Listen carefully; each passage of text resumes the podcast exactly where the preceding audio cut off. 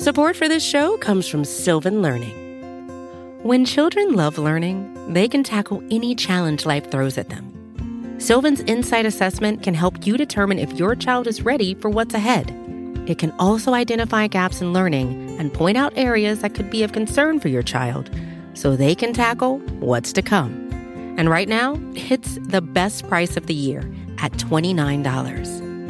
Go to sylvan29.com to learn more and get your child's assessment for only $29. That's S Y L V A N 29.com. For decades, Milk has been fueling women marathon runners as the OG performance drink. And in the new docu-series Running Sucks, brought to you by Team Milk, Abby Ayers takes us on a journey of self-discovery as she meets several groups of empowered women runners to find out what drives them, what fuels them, and what pushes them to go the distance. And in the process, she learns that she too can be a distance runner. You can watch the series at runningsuckstheseries.com and register for the inaugural Every Woman's Marathon at everywomansmarathon.com. Hey, it's Aaron. Before we get going, I want to tell you about a new podcast from Netflix. It's called Present Company with Krista Smith. You may remember Krista Smith as Vanity Fair's ambassador to Hollywood. She's going to give you the inside track on the exceptional people behind your favorite Netflix series, films, documentaries.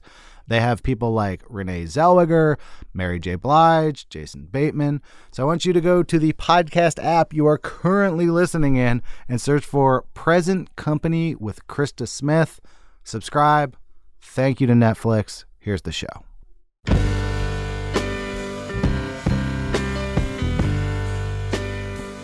Hello and welcome to the Longform Podcast. I'm Evan Ratliff, a co-host of this podcast. I'm here with the other co-hosts, Aaron Lammer and Max Linsky. Hey. Hey, you guys. So this week's show is actually kind of like a, a uh, we're running it back from the live show we did. That's true. We did a live show with this week's guest, Taffy Brodesser Akner. Uh, we never put out the live show. Uh, so this covers some of what the live show covered, but also she has a novel out called Fleishman is in Trouble. You may have heard about it everywhere.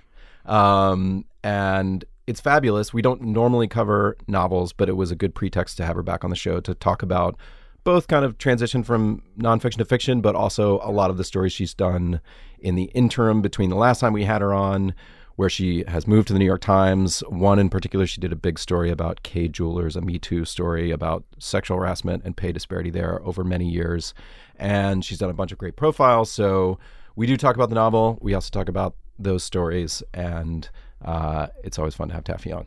Yeah, I feel like uh, since the last time she got that job at the New York Times, and also just became like uh, one of those people that just goes by their first name. She's just like Taffy now. Uh, if uh, if you are uh, looking for reading this summer, maybe you're just uh, finishing Taffy's book, go to Read This Summer. Uh, it's something that is put on by Mailchimp every summer. Uh, it culminates in the Decatur Book Festival. You're go, you'll be going to the. Decatur. I'll be at the Decatur Book. Festival. Yes, I'll you- be on stage talking about crime with uh, Karen Abbott, the author Karen Abbott, uh, with Matt Scher moderating, who's also been on this podcast, and then I am going to do an onstage thing where I ask the questions of James Verini, who has a book coming out about Mosul uh, and the battle for Mosul. So I'll be there. People should come. But if they're even if they're not going to come, they can still go to readthesummer.com. Well, thanks to Mailchimp for supporting that festival, supporting the show. I have another thank you. Well, I would just like to say I was given a piece of feedback Gratitude. that uh, that we don't um, thank the listeners enough on the long form podcast. Oh wow, So I'd just like to thank people for listening. that was a piece of feedback someone gave you. Yes. Pretty self-serving piece of feedback. Well- was this from a listener? Uh yeah, I think so. Yeah, and and you guys both know that uh, I will I will feel guilty about something like that. It made me feel guilty. It's kind of a weird piece of feedback, don't you think? Aaron, I think you're missing the spirit of what we're trying to do here, which is to appreciate the listeners, which I, for one, definitely do. Well, I Evan and I really appreciate everyone who's listening to the show. Thank you. I kid, I kid. I, lo- I love the listeners, and I love all the mail. Makes Max feel bad.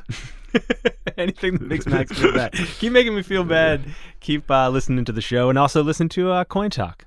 But for now, here's Evan with uh, Taffy Brodesser Akner.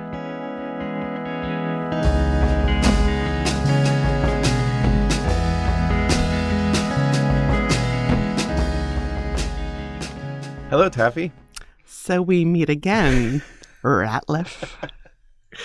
This is wild because I listened to our first interview.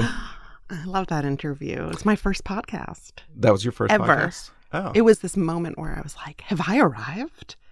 I- I'm telling you, I would always listen to the long form. I was like, "Would I? Am I one of these people now?" well, you are in a moment of maximum publicity right now. Yes. And the thing that I am most interested to know is how that feels. Oh my god, I have a lot of feelings. Did you expect this to be the case? No, I, I never thought. Okay, there are two things here. Number one is that if you go if you go to the Museum of Natural History right now, or if you did that a year ago, and you go to the planetarium show, and you hear Neil deGrasse Tyson talk about the universe and dark matter, he will tell you that no matter where you are in the universe, it feels like you're in the center. It's the craziest thing about the universe.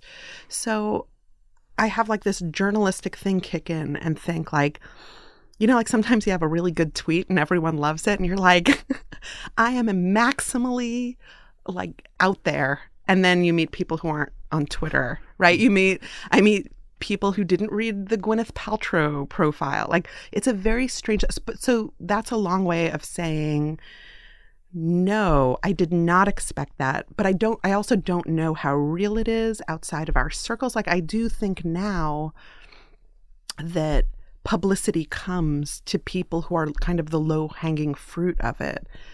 Meaning, you know, I have a desk at the Times and I get so many galleys, and I don't do book coverage, but I get so many book galleys, and I always think like how are all these books going to get covered? And i guess the person who has the advantage is the person you know the person you've heard of the person you can ask the questions of. And i'm a journalist so the other journalists know me. I'm fairly prolific and so i guess that's how it is i don't know if i answered your question i did not expect this and i keep trying to find ways that it's not about my book that it's about like some sort of corruption in the system which might be real but i don't know i feel very very lucky Well, we should say a little bit about what the This is, which is the book is a novel. mm-hmm. Fleishman is in Trouble is the name of the book.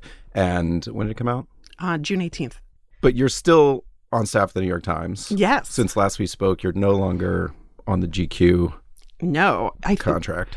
had i already yes i'd gotten my contract at gq by the time we spoke That was right kind of where we were. right exactly think, at that time. moment and yes now i'm full-time at the new york times magazine and i also contribute to culture And when I say like this, like this moment of like fame of some level, part of it is defined by last time we talked, I was sort of cataloging all of the things you'd done within a year. You had Right. freelance for an extraordinary number of publications in that year. Yes. And one of them was Cosmo. And you said this sort of offhanded thing like, if you want to see what I will write for an editor who I'm loyal to, go pick up the most recent Cosmo. And then now, if you pick up the most recent Cosmo, yes there is a profile of you by someone else. yeah isn't that crazy That is crazy. Isn't that crazy? I was not disparaging Cosmo. I was saying that my editor, who I was very loyal to on her first day at Cosmo, had asked me to write a story about anal sex. And I agreed to do it because I would follow her into whatever Vietnam she needed me to. and that particular Vietnam, um, that was proof of that. I didn't. I did not mean to imply that you were disparaging. uh, Thank you. Cosmo. in Especially any not when you're on stands there. Well, yeah, with photos of you and your dog. and the day in the life of me. Like I how many times have I sat through someone else's day in the life while they walk their dog? So then, when people are asking you those questions, and are you first of all, do you see the story when someone has been coming to you and saying, "I want to profile you," or ask you questions? Are do you say to yourself, "I see what they should be doing," or "I see what they're doing"? Yes, I think I during that interview, that interview was very kind to me in light of how I behaved in it, which was saying things like, I don't think that's the question you mean to ask me. You mean to ask me this other question. Or sometimes when I talk to people on the phone who are doing a Q&A with me, I'll say something and I'll say, did you hear that? That's your kicker. If this were me, that would be my kicker. And it's totally obnoxious, but it's really the anxiety of not knowing what I'm doing answering questions. Like whenever I'm a- answering a question now, it feels like I am taking up space that will be annoying to me when I read the transcript. I have not yet understood that I am not going to be reading the transcript. Mm-hmm. And last weekend, the weekend before my book came out, I was in Atlantic City on a story. And I was so happy to be there because it was this reminder of, oh, wait, this is the thing I do. There's a point at which you're talking about writing so much that you run the risk of not actually being a writer anymore. And I was worried that that was happening to me. I had closed my jewelry story. I wasn't taking on a new story before I left to go tour on my book. Like I'm I'm not the prolificness with which you found me is something I need to do. Like I need to be writing or else like I don't think I'm a writer anymore. Someone once told me a writer is someone who has written today. And I'm not a, by that benchmark I am no longer a writer and I haven't been for a week. I don't. I don't know if I buy that standard of written today. I don't either. Someone, some idiot said it. but there you are. You're there. You're. My book is right next to you, so I, I yield to you. I yield to it your appears belief. you're a writer. It appears this, that I'm a uh, writer. Galley. Um, so are you? Are you trying to help the person who's interviewing you? Are you sort of like, I'm going to give you these things. Like, here's your lead, or do you think it'll be more interesting if they have to work a little harder? I mean, I don't feel that way at all. I'm just answering the questions. But what I now know is that your instinct is to answer the question as opposed to be thoughtful about the question, which means that everyone I interview, meaning all the celebrities I've interviewed, have been in this kind of impossible situation where they are forced to keep up a conversation with me and they answer but I don't always like sometimes I see a like a pause or a look in their eyes and now I know what that's about which is am I answering this right? Is this what I wanted to project into the world? Um, I've never been good at stopping for five seconds and thinking about a question. Wait let, let try to ask me another question. I'll try to pull it off. Well, did you make any attempt to determine your answers to questions you expected to be asked and develop concise answers to those questions? See, I'm not really thinking about it. I'm just like I'm just like waiting it out. um, no, I did not know what I would be asked, and I concision has never been a concern of mine. Like that, concision is to the chagrin of everyone around me, people who are at my book party, anyone else. Concision is something I've left in the hands of others, and you know that's how I became a long form writer is that I just wrote too long and it, I'm not good at self editing. And I don't know how to do that or why I would do that. But it strikes me that the problem with not being concise in this scenario, where you have people interviewing you and then putting it together, which is something you have done to other people, is the more you talk, the more material they have to grab from and take one piece. And then that piece ends up being the thing that pops out of the interview. Absolutely. And that's fine with me. I haven't been burned enough in any of these interviews for it to teach me the thing that Gwyneth Paltrow knew by the time I got to her, or Bradley Cooper, which is that you can't be quoted on something you haven't said. So, like, that comes from being burned. I have not yet been burned. Everything that's appeared in stories, I mean, maybe some of it was truncated, but none of it was inaccurate. There was a little bit of controversy around a thing that you said. I don't even say controversy because, like you said earlier, it's one of those things where if you're a media person and you have a Twitter account, you hear about it. Right. And then five seconds later, you're just like talking to someone else that you know that's not one of those people. And they would not even comprehend what Right. you were talking about. But it still has this life online. yes. So the thing was. and it's not really a, like for you, right? It's like you can explain it, but the way people spoke about that, this thing you, that you're you say what it is. that you're you say what it is. Um, I in an interview with Cosmo was talking about negotiating, and I told several stories about how I got to my certain word rate. The unfortunate thing about and the controversy that ensued, the quote was when I started saying I don't get out of bed for less than $4 a word, people started paying me $4 a word. that's not a complete story. And I'm very happy to elaborate on that complete story. But people, from what I can determine, three or four people, though I always know that there are DMs, um, were outraged about it. But I didn't see it happen. Um, but I saw a lot of people defending me. And I was in Atlantic City. I was working. Like that was the whole thing. I was working, which may be also a, an answer to a, like a related question about how I got to four dollars a word. Like where were you last weekend? I was working. Yeah, it was on a weekend. It was a weekend, and I was only by Saturday evening that I was getting text messages I would never have known about it if people hadn't defended me. So the, it was a very nice way of having a controversy to first see how many people admire you, um, even people I didn't know who admire me. Hmm. Like that was really amazing. But I was worried, of course, like what happened? What did I do? Because I have been worried that I'm going to say something very stupid in any of these interviews. That said, this was a thing that I don't feel is controversial. You should tell people what you make. You That's came the on thing. this podcast and said that the first personal essay that you ever sold to self, self, you got paid three dollars a word. Three dollars a word. Yeah. And I was very proud of that. And like I have no you know, everyone should be making more money. The fact that $4 a word is enviable is a tragedy. Does everyone know? Like, let's, first of all, to clear things up, I no longer make anything a word. I am on staff. But let's take my most recent story, the jewelry story, right? So we had this jewelry story that was assigned to me in 2017. Mm. I went across the country. I interviewed like a hundred women. There were a lot of women in that story. A lot of women in that story. A lot of women you didn't even see were interviewed. I was the subject of many legal letters. I had to have this whole legal education about the way class actions work, about the way sexual harassment works. I had to visit about 30,000 Kay jewelers to just like walk in and know what I was talking about. I had to earn the trust of these women, which is like a wildfire thing. A lot of them are conservative and and only heard bad things about the New York Times, right? Mm-hmm. Like they've only heard from our president about the New York Times. And they also were afraid of this company. It took 2 years of near constant work and interviews and reading case studies and traveling and leaving my family.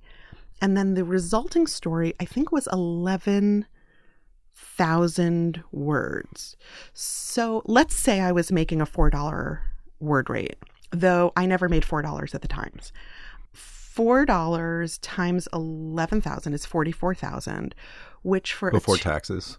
Before taxes, that, you know, that turns it into what, $12. There it goes. Um, but those dollars for a two year story, you know, I, I make no justification for it. I just want to know why everyone thinks that that's so much compensation. I understand that it's compared to other people, but before before we go on with this, you and I are friends. We've become friends over a few years. So I'm looking at you and I'm talking to you like we're friends. But the truth is, the thing I have to say about this is that I'm not the spokesperson for it, right? Like I came on the podcast the first time we met, right? I came on the podcast how many years ago was it? Was it 2015? Something like that. And the conversation was who are you and where did you come from and how do you have 15 stories out and how are you doing it with these children running around and you're in your 30s and where where did you come from, right? So like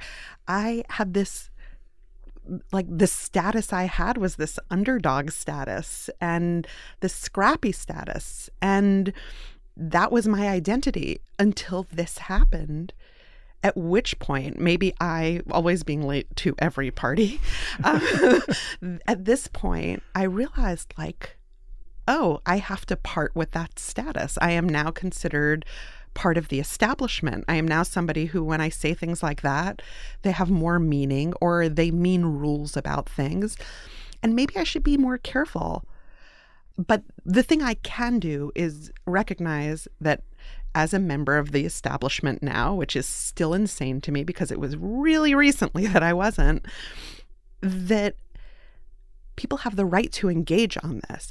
And I've been so heartened by the amount of people who've reached out to me and who've told me their story about their rate and who have asked me for advice and who have asked me for what I made at certain places. And I believe in sharing that. People are allowed to be angry about it.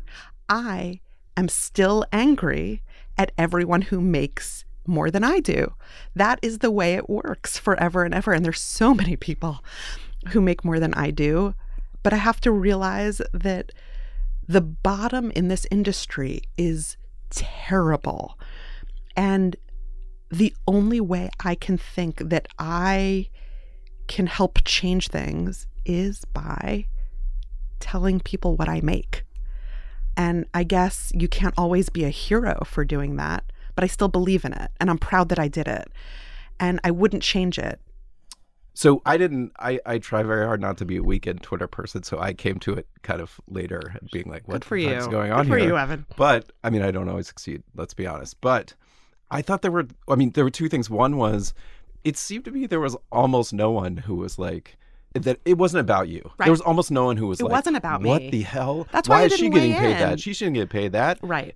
People feel underpaid because they are, and they're very upset about it because that's Yeah. upsetting. And it tapped into that, and it wasn't about that. And there were lots of people being like, "Everyone should get paid this, or this should be what people Yes, should aspire to." But, but then the other funny thing was that that's literally like part of this book. Like if you read the Cosmo article, Yeah. and it was like, "I was doing what the men were doing." Right. That's the context of that quote, Right. which is really a theme for one of the characters in your yes. novel. It is a theme that. for one of the, the characters in my novel. She's a former men's magazine writer Mhm. who left her men's magazine because she was not permitted to do what the men would do. I, I don't think there's any discussion of rate in there. No, I don't think so. But it does Um, talk about I'll the save that types, for the next book. Yeah, the Um, types of stories that Right. there's this sort of like archetypal Right. like men's magazine writer who's the old school guy Right. who gets sent to do all the crazy things, Right. ayahuasca and whatever, Right. and she doesn't get to do those things. No. And I got but I got I got work where I got work because I was willing to see the world through the eyes of a man, certainly. Right? Like I was willing to sit and listen to men's stories and not interfere with them.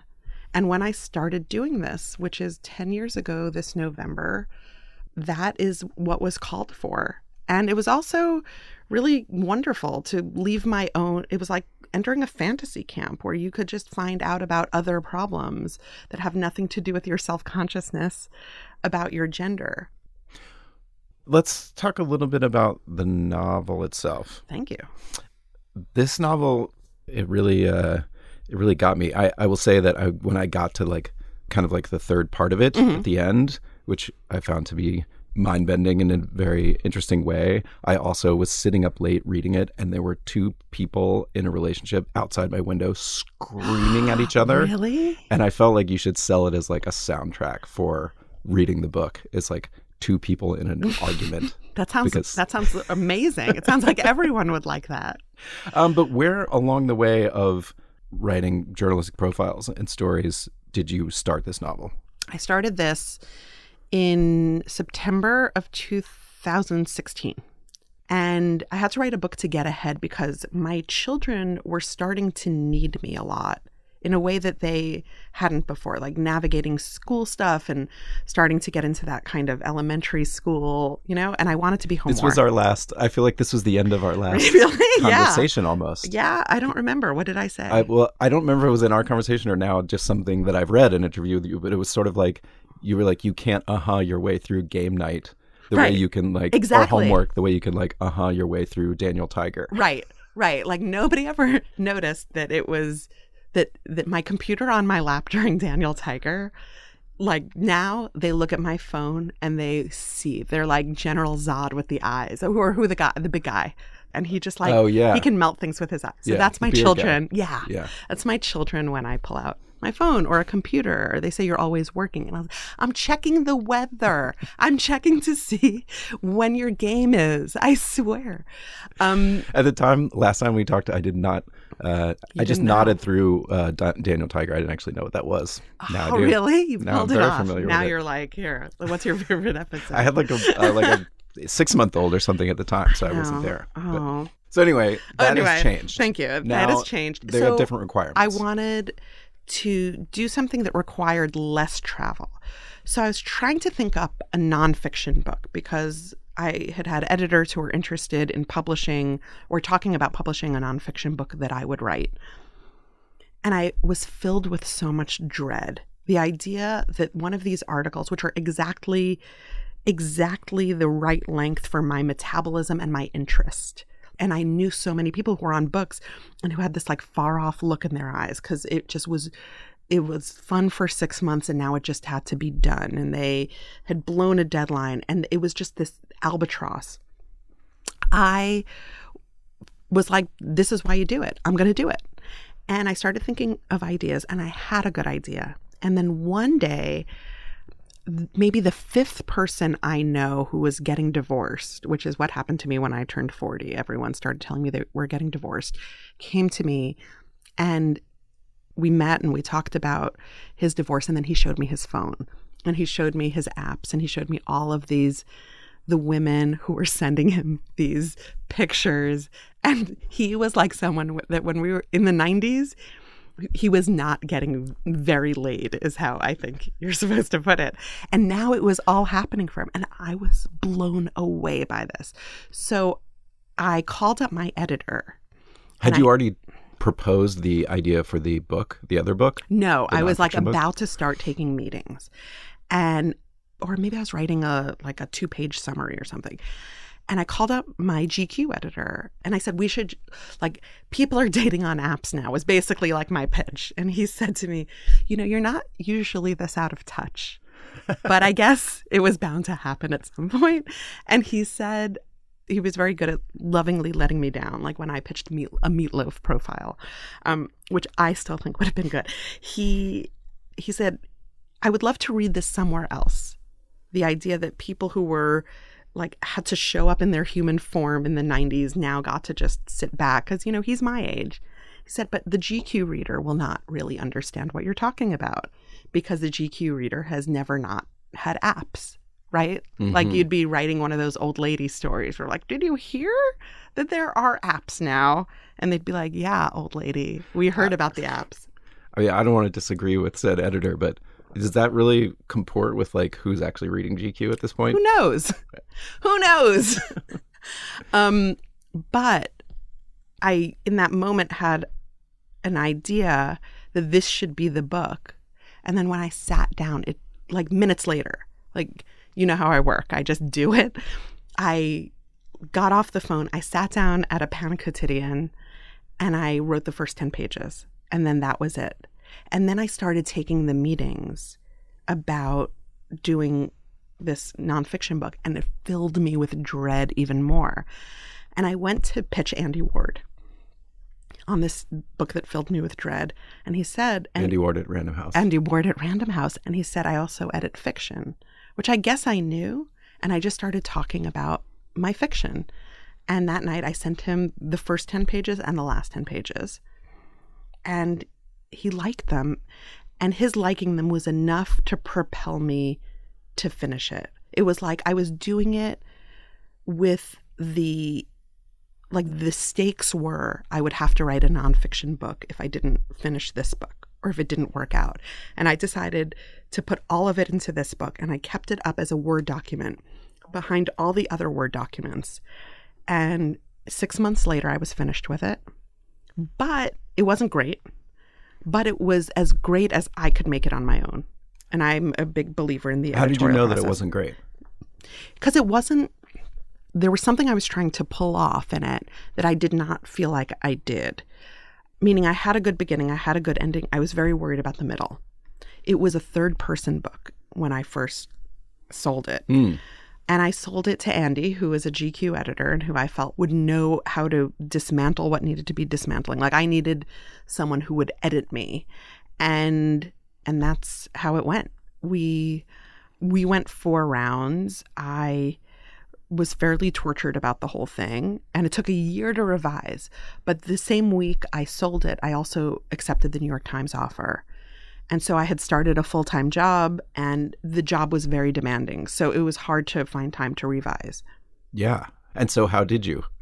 I did it on airplanes and I did it in hotel rooms on the last day of the story. Or sometimes like I'd go to Budapest to interview Antonio Banderas and there was a day in between. And instead of seeing Budapest, which I'm sure is a beautiful city, I revised it. There's a scene in there in Budapest that was written that was written from my hotel room like in longing like look how nice this looks i wish i could go But even that is the energy required. I'll just tell you, like, if I go on a reporting trip and it gets to be, I've done my interviews during the day and then I'm back in my hotel room, like, I can't even, like, type up my notes a lot of times. Like, I will try to have the discipline to do that, but half the time I'm like, oh, Shawshank Redemption or whatever, know, you know? exactly. Like, uh, I haven't seen that in a year. Right. So, I mean, it's weird to ask where the energy came from, but where, like, what was pulling you to keep pushing on with the novel while you also, you could have just shelved it.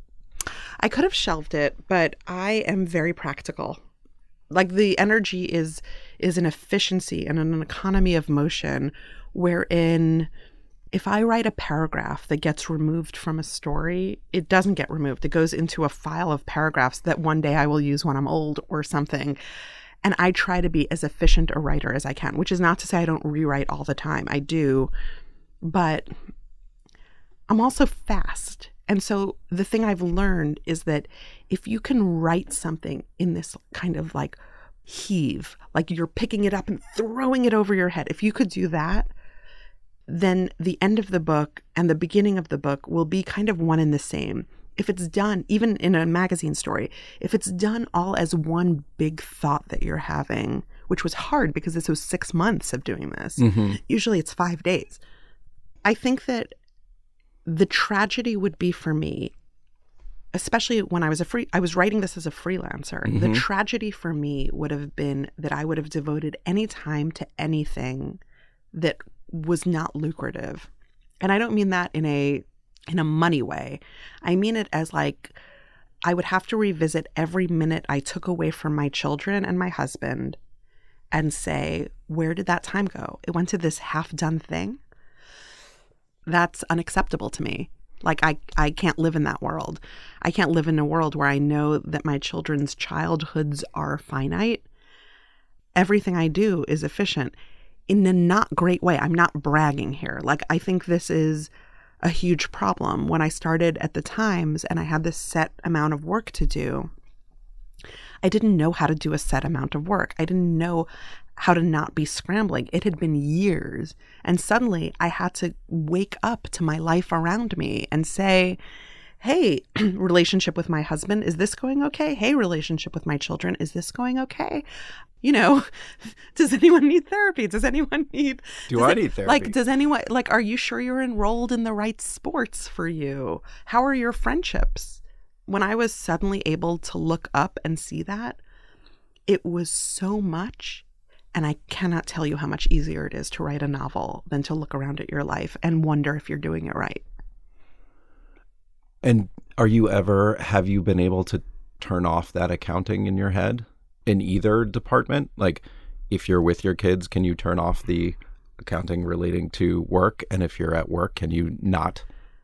Not well, but I try to. It's a work I try to do, but it, it's very hard for me to be a mindful person. It's very hard for me to not have the panic of what else I can be doing. And I think that's my greatest flaw as a person that my family is in a relationship with. But on the other hand, it all gets done.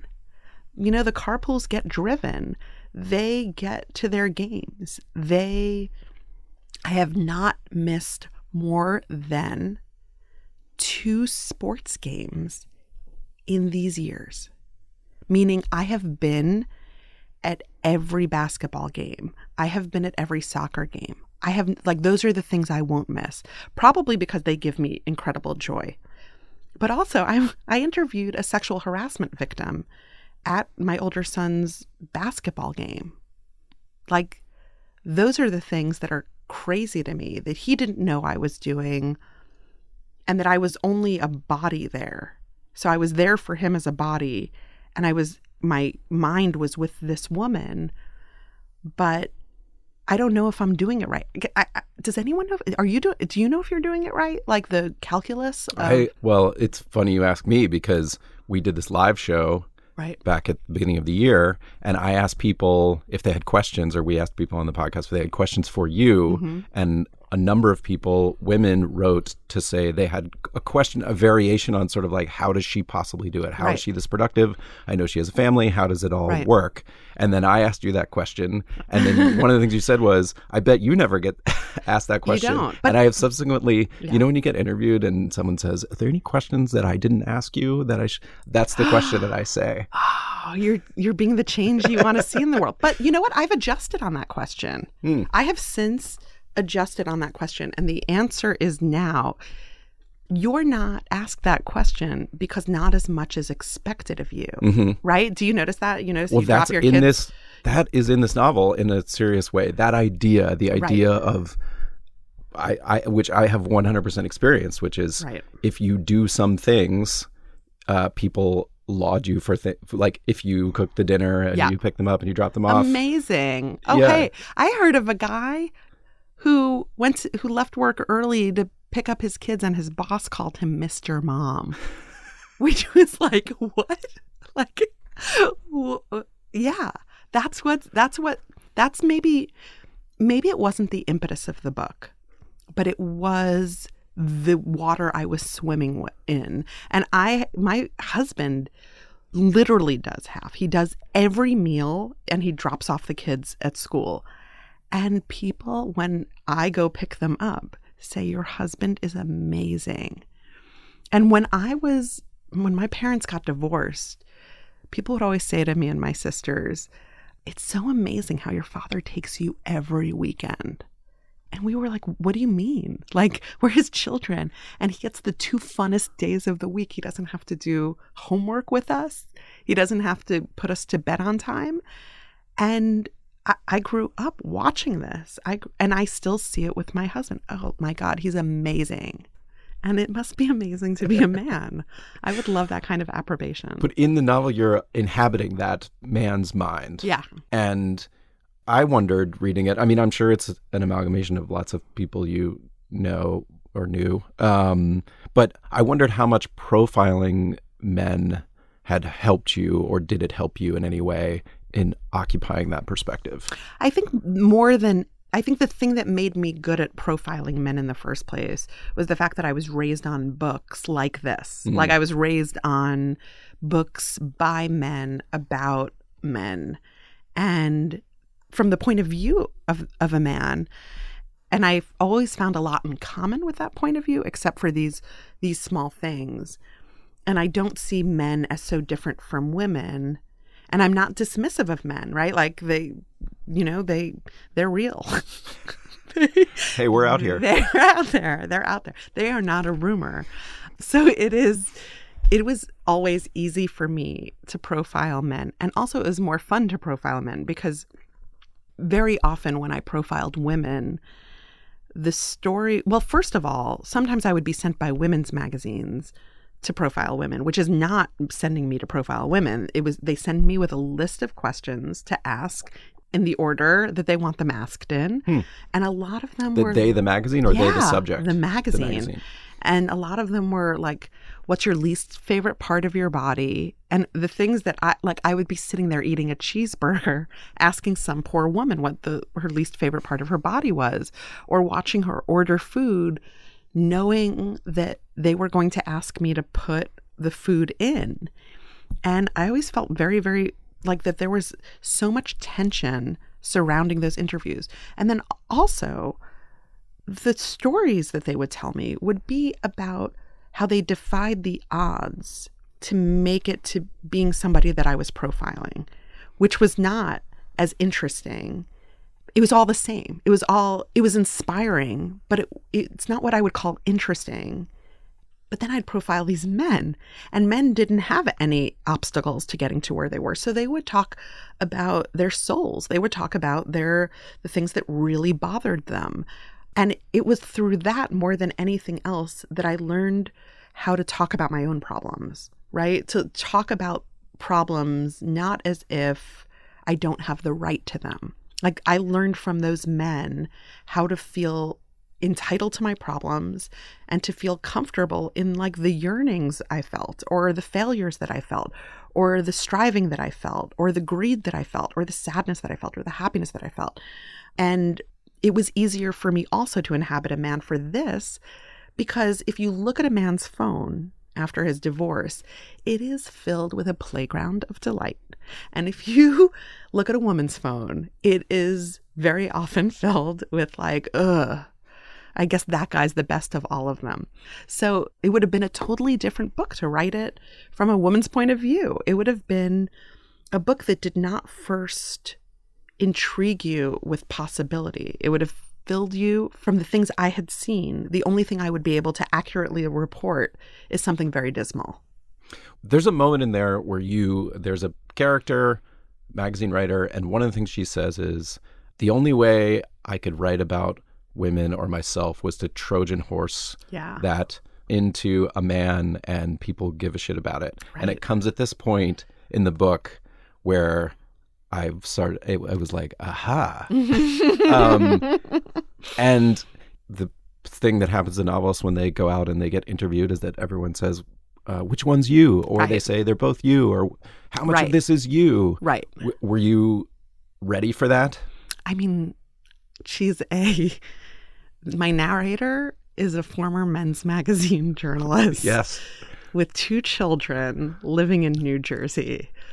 Like, obviously, I was ready for it, but I don't know if anybody realized the degree to which I was fucking with them. Right? Like that that's the other thing. It's like, sure, you go think that I'm this character so that you don't at all think I'm this other character is like a big it's a big deal. But I'm also all of them. I, you know, I interview a lot of authors and I've heard I've never had the experience of someone tell like get offended by that question of which one is you. But I've heard that people do it, to which I would say to them like as an interviewer, like what do you think we're supposed to ask? Like what's the question we're supposed to ask when faced with your fiction? If not, where did it come from? Right? That was the tension in my story about Bradley Cooper. hmm Like, you think I have no right to ask what the inspiration for this was after you've agreed to sit down for a personality profile? We should say Bradley Cooper sort of refused. He did sort of like, I prefer not to Yeah. response to yeah. being interviewed by you. Yeah, he was he came at the appointed time. We had a delightful time and he just did not understand why I wanted to understand the inspiration for any of this or what the yearning was that made him say this is the movie I'm going to spend 2 years on. I think it's a valid question. Well, I think most questions are valid. And I think that there's nothing more flattering than people wanting to know where it came from because it means they were moved by it. My questions for Bradley Cooper came from how moved I was by A Star is Born. And I think that's what those questions are. They're like, oh, the reason this thing exists, the reason you and I are doing this right now, this podcast, the reason I write these profiles is because people want to know after they've been touched by something, after they've been moved by it, if we're the same. And am I going to sit here and pretend that everything in a novel is an act of imagination? I think that's the problem that people have with the question is that how dare you think that my imagination is lacking? Mm-hmm. But Jonathan Franzen, when I interviewed him, hmm did not say anything like that. He said, I think that a person only has six fully realized novels in them because I don't know if a lifetime can contribute to more. Meaning, there's not a one to one trade on information in there. A lot of those stories are stories I've heard. I'm a journalist Right. but a lot of them really happen. Like I, I always say this, like it's all true and none of it happened. I now understand when I go into my next profile of an author, I will understand that the protagonist in it that appears to be the person is not fully constructed of the person's experiences. It's that you ro- like you robbed all the people of the experience. Do you think it's going to be you've been in Atlantic City reporting something. Oh, yeah. You mentioned. How hard is it going to be to come off of this back to what you were doing before? Do you feel like you will view it differently or experience it different, or it'll be difficult to get back into the journalistic side from, I don't know, from being on the other end of people asking I mean, questions? maybe most of the questions that have been asked to me were asked in the months leading up to publication. hmm And I remember being in Atlantic City. I was there for four days. And I remember thinking, oh my God, this is what I should be doing. This is like the thing I am good at. I am not good at the other thing. I'm not good at promotion. I am not good at talking about myself. This is the thing that I am good at is sitting here and observing and making notes that I think will thrill my editor and sending him text messages and pictures from where I am. And I'm very happy that it's coming soon. I, I go back to work next week because sometimes lately I'm sitting there having a conversation with someone and I'm thinking like, oh, it's been so long since I wasn't talking about me. It's disgusting. Like I don't know how to do this. I don't know how to like this is this is the People real are asking about your marriage. they, I know there are a lot of people asking about my marriage.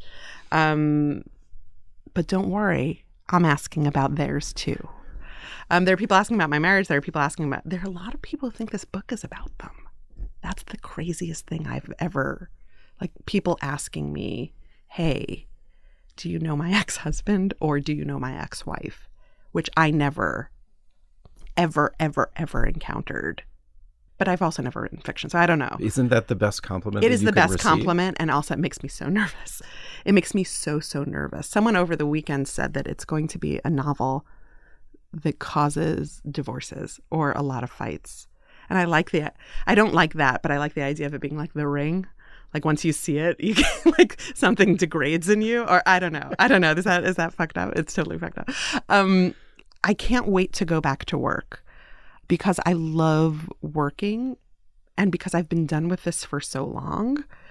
And I think that the thing I'm good at is that thing, not not this like right now, you know, those stories are coming out and I re- retweet them, right? Because I'm supposed to retweet it because that's what you should do. But then you look at my feed, like if you go to my feed, it is the most obnoxious. Like I never retweeted praise before, but also I was working at the New York Times and GQ. You you were either reading it or you weren't. It had a big enough platform. Yeah. Whereas Random House made an investment in me and I have to kind of push this machine up. It's very undignified to just keep like retweeting yourself and congratulating yourself and retweeting praise for yourself. That I cannot wait to go back to not talking about myself. Yeah. I like engagement. Um, so I like social media and I'd like to go back to engaging as opposed to promoting. hmm That's the thing I'm excited Were you about. already shifting at all in your work because the Kay jeweler story? I mean, I had a like a pang of envy when that story came out, partly just because I thought like, oh, she can do it all. Like you can go do a deep investigative story for years. Like it's easier to kind of put someone in a box, even you're a person you love and respect, and say like, oh, you know, they're just doing this, Right, And then it's like, oh no, no, she can do that. Also, did you feel like you were you were turning your work towards that? No, I didn't think I was doing anything. I hmm. thought I have so I have been on that story for so long. When I was writing it, I would say diamonds are forever and so is this story. Um, that when people would call me a celebrity profiler, it would be confusing to me because I would think it was reductive and then I'd have to remember that this story hadn't come out. but I did like, you know, I did that Weight Watcher story. Yeah, yeah, I did yeah. that. I feel like it's all been leading up to that. But I know that I have a couple of more stories, not deep investigations. I'm not on one of those now, but I have other stories that are non profile. You know, I did that UFC story. One of my favorite stories I ever did was this story about the UFC that was that was about a subculture. And I'm doing a couple of those now. But I also just got assigned a profile and it feels like so wonderful to go back to that. I think that profiles are strangely reduced as easy work Mm-hmm. because maybe they come off, maybe they're not h- hard work in terms of, you know, getting the person or convincing people around you or the volume of interviews you have to do. But it is incredibly stressful work to be in this relationship with this person and then completely shiv them the minute you're done with them. That I think people don't take into account. That, like, at my most prolific, what my life looked like was creating these relationships with people and then betraying them. And that always made me sad. Like, where did that time go? What does that mean that that's what the profile was about? But I don't know. I really love profiles. And lately I've come around to, I guess everyone has a métier. Like, I guess everyone has the thing that they do. Your thing, like your crime stuff, that's your thing. I guess so. It is. Well, that's, I mean, My mother read your book and she kept saying, How did he find it? How did he find it? And I was like, I don't know. I don't know how he found it. well, that's, I want to, I want to revisit the point I was trying to make in that question because I feel like that question could come off as like, you were doing s- fluff. And then I realized you could do serious stuff, but it's more like, I realized. I didn't think that that was your the way you were asking it at all. Oh, okay. I think that like the skill I have, which is getting in the room and then staying in the room until someone is like, "Why is this bitch still in the room?" Like, get her out of there," there is a journalistic skill that is not a fluffy mm-hmm. skill. Like there are people who are trying to actively always prevent your story, prevent you from seeing it, from seeing the things that you that that would be good to see. There's a lot of convincing going on. There's a lot of comforting going on. There's a lot of listening. And there's a lot of dealing with the fact that somebody in the middle of talking to you can suddenly decide that you are the worst. And then they close up. Like those things are very tense. And it's a very specific skill that i have that i think can defray it or that lets me stay. Like people, there, there are people who. One of the other conversations after the Gwyneth Paltrow story was, well, you know, she had so much access. I was given forty minutes. Like I was given two sets of forty minutes, and I stayed. Like I, like um, you ending up at her house was not, and like dinner and all that. that was that not the was agreement in Uh-huh. the first place. Grant, it was not a casual dinner. She invited me to it after I said I would like more time. Um, and I would like to really see like and I and I made a case for it, but I was not given anything in specific. There was someone, I can't remember who, who said that the Harvard scene happened because of course it was going to happen. Har- like you go to the Harvard scene in exchange for the rest of it, which was very incorrect. The correct version of that is that I went to the Harvard scene so that I could get background on her business because she would be talking about it She there. was speaking at Harvard. She was Business speaking at Harvard, and it was off the record. We worked very hard to get the Harvard scene per Harvard onto the record, and it was a lot of negotiation and a lot of agreement and a lot of. But that was not all. The Harvard scene wasn't even in the first draft because it was off the record. But then I realized we needed we needed a scene in which people were admiring her. My editor felt that that's what we needed. We needed a scene in which people were learning from her and that we could show her as what she is now, which is a business person, as opposed to every other scene which wouldn't have characterized her as a business person. It would have characterized her as Gwyneth Paltrow, who is now running a business. And I wanted to take her business very seriously. So ultimately, we asked all sorts of permissions and got the Harvard scene back in there. But that's the work. The work is like constant begging, it's feeling stupid all the time. It's asking, I always ask if I could come over for dinner. And most of the time, people say no.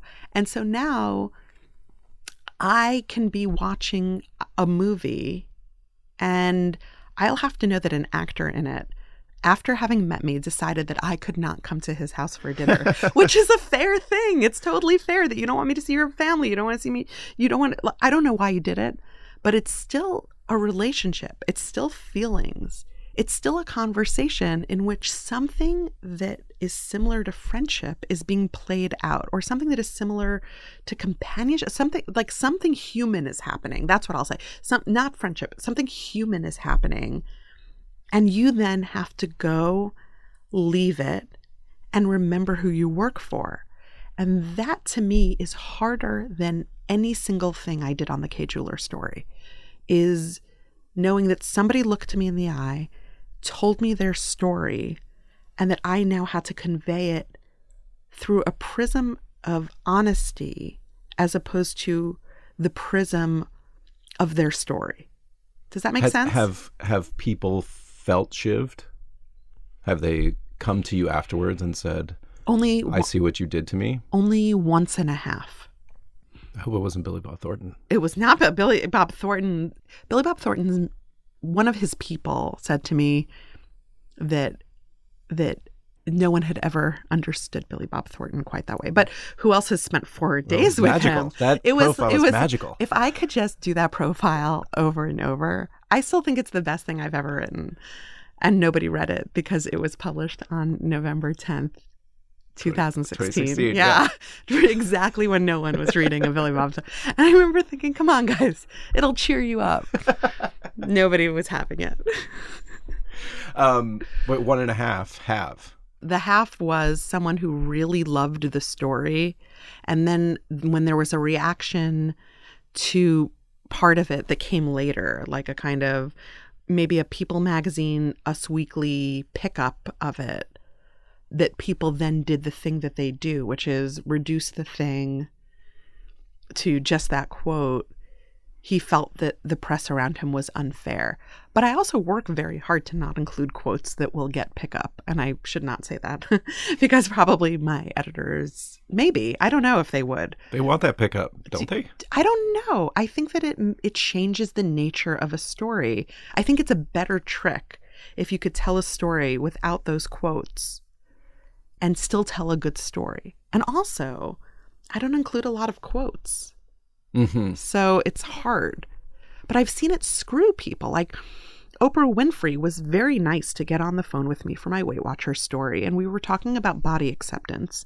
And she said, if I'm over 200 pounds, I cannot accept myself because, and there was a because to it. I'm worried about this and I'm worried about this and I don't feel like this and I don't feel like me. And the pickup on it was if I'm over 200 pounds, I don't accept myself.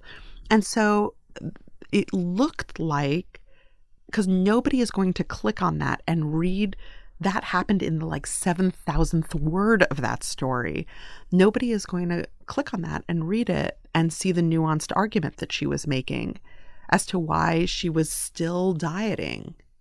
And I thought that was very unfair. And I I couldn't have I like I try to test it all for that thing and that didn't fail my test. I It guess. seems hard to predict to a certain extent. but there's something in you that wants to protect everyone who agreed to talk to you. Like that's the thing is that people deserve some kind of consideration just for having agreed to speak with you. Well, it's funny because you're talking about like shivving them in a certain way, which is Which is to- pulling back yeah. Mm-hmm. and taking the perspective of your employer and what what's wanted out of a profile, Right. but not in this other way. not in this other way ever. And not i mean the quote is not even that's a little shiv. But when i think of the shiving i think of it as i am going to tell a story. I am going to represent the reader in this story and not the person who had the relationship with you. That's the shiving. And it's not dishonest i don't work for that person i work for my editors and i work for the reader but I know that it's I don't know if they ever think of it that way, but I think of it as that way. And I have a very hard time seeing them in the culture afterward. I always feel this great deal of shame. Do you think that they anything could change in terms of that relationship because of the novel, because you're being profiled, because you're showing up in the media or um, becoming known for a certain thing where you could walk into a room and someone could say, "Oh, I'm being profiled by Taffy," and that could be meaningful to them in a way that previously you were kind of slipping in under the radar? I don't know. I'm pretty surprised to find that people are still reading novels in a big kind of community way. Like I remember I remember when like Gone Girl, remember the summer where everyone was reading Gone Girl and everyone kept missing their train stop because they couldn't look up from Gone Girl. I remember writing this and thinking I don't think that happens anymore. I think the internet has evolved too much and our smartphones have evolved too much and they take too much of like I think it's now a special skill to be able to make it through a novel or to read a novel on the train and not keep checking your email and things like that. Um, and I see people on the train constantly watching movies that they've downloaded. I see that. And I yeah, and I think like or reality show. I mean, there's like sometimes I'm like, oh, that's a good movie. I approve of that. And then, then I'm like, oh, Bachelor in Paradise. You downloaded that for the train, which is which is maybe a snobbery, but it's also like it's also back to the efficiency of time. I don't ever do anything just because I enjoy it. Like that's the problem. Like I should aspire to be like the person who's downloading Bachelor in Paradise because I don't I would never do anything that's just fun on a train. Uh, here, I thought you were here for this interview just because this was the thing. This was the thing. This is my, you know, this is incredibly efficient because I am enjoying it and also it is an interview for my book and this is what I do. This is what I this is who I am now, Evan. I think that we'll probably cut it off there. Right there. That's your kicker. She's done it. Evan, that's your kicker.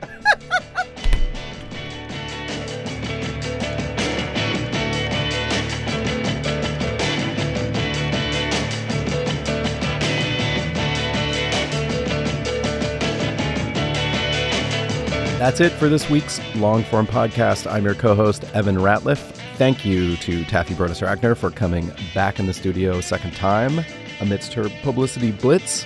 Thank you to my co hosts, Max Linsky and Aaron Lammer, and to our editor, Janelle Pfeiffer, our intern, Louisa Garbowit. Thanks, as always, to our sponsors, MailChimp. Go to readthissummer.com to check out all the great books they've picked for this year's Decatur Book Festival. And thanks to Pitt Writers. We will see you next week.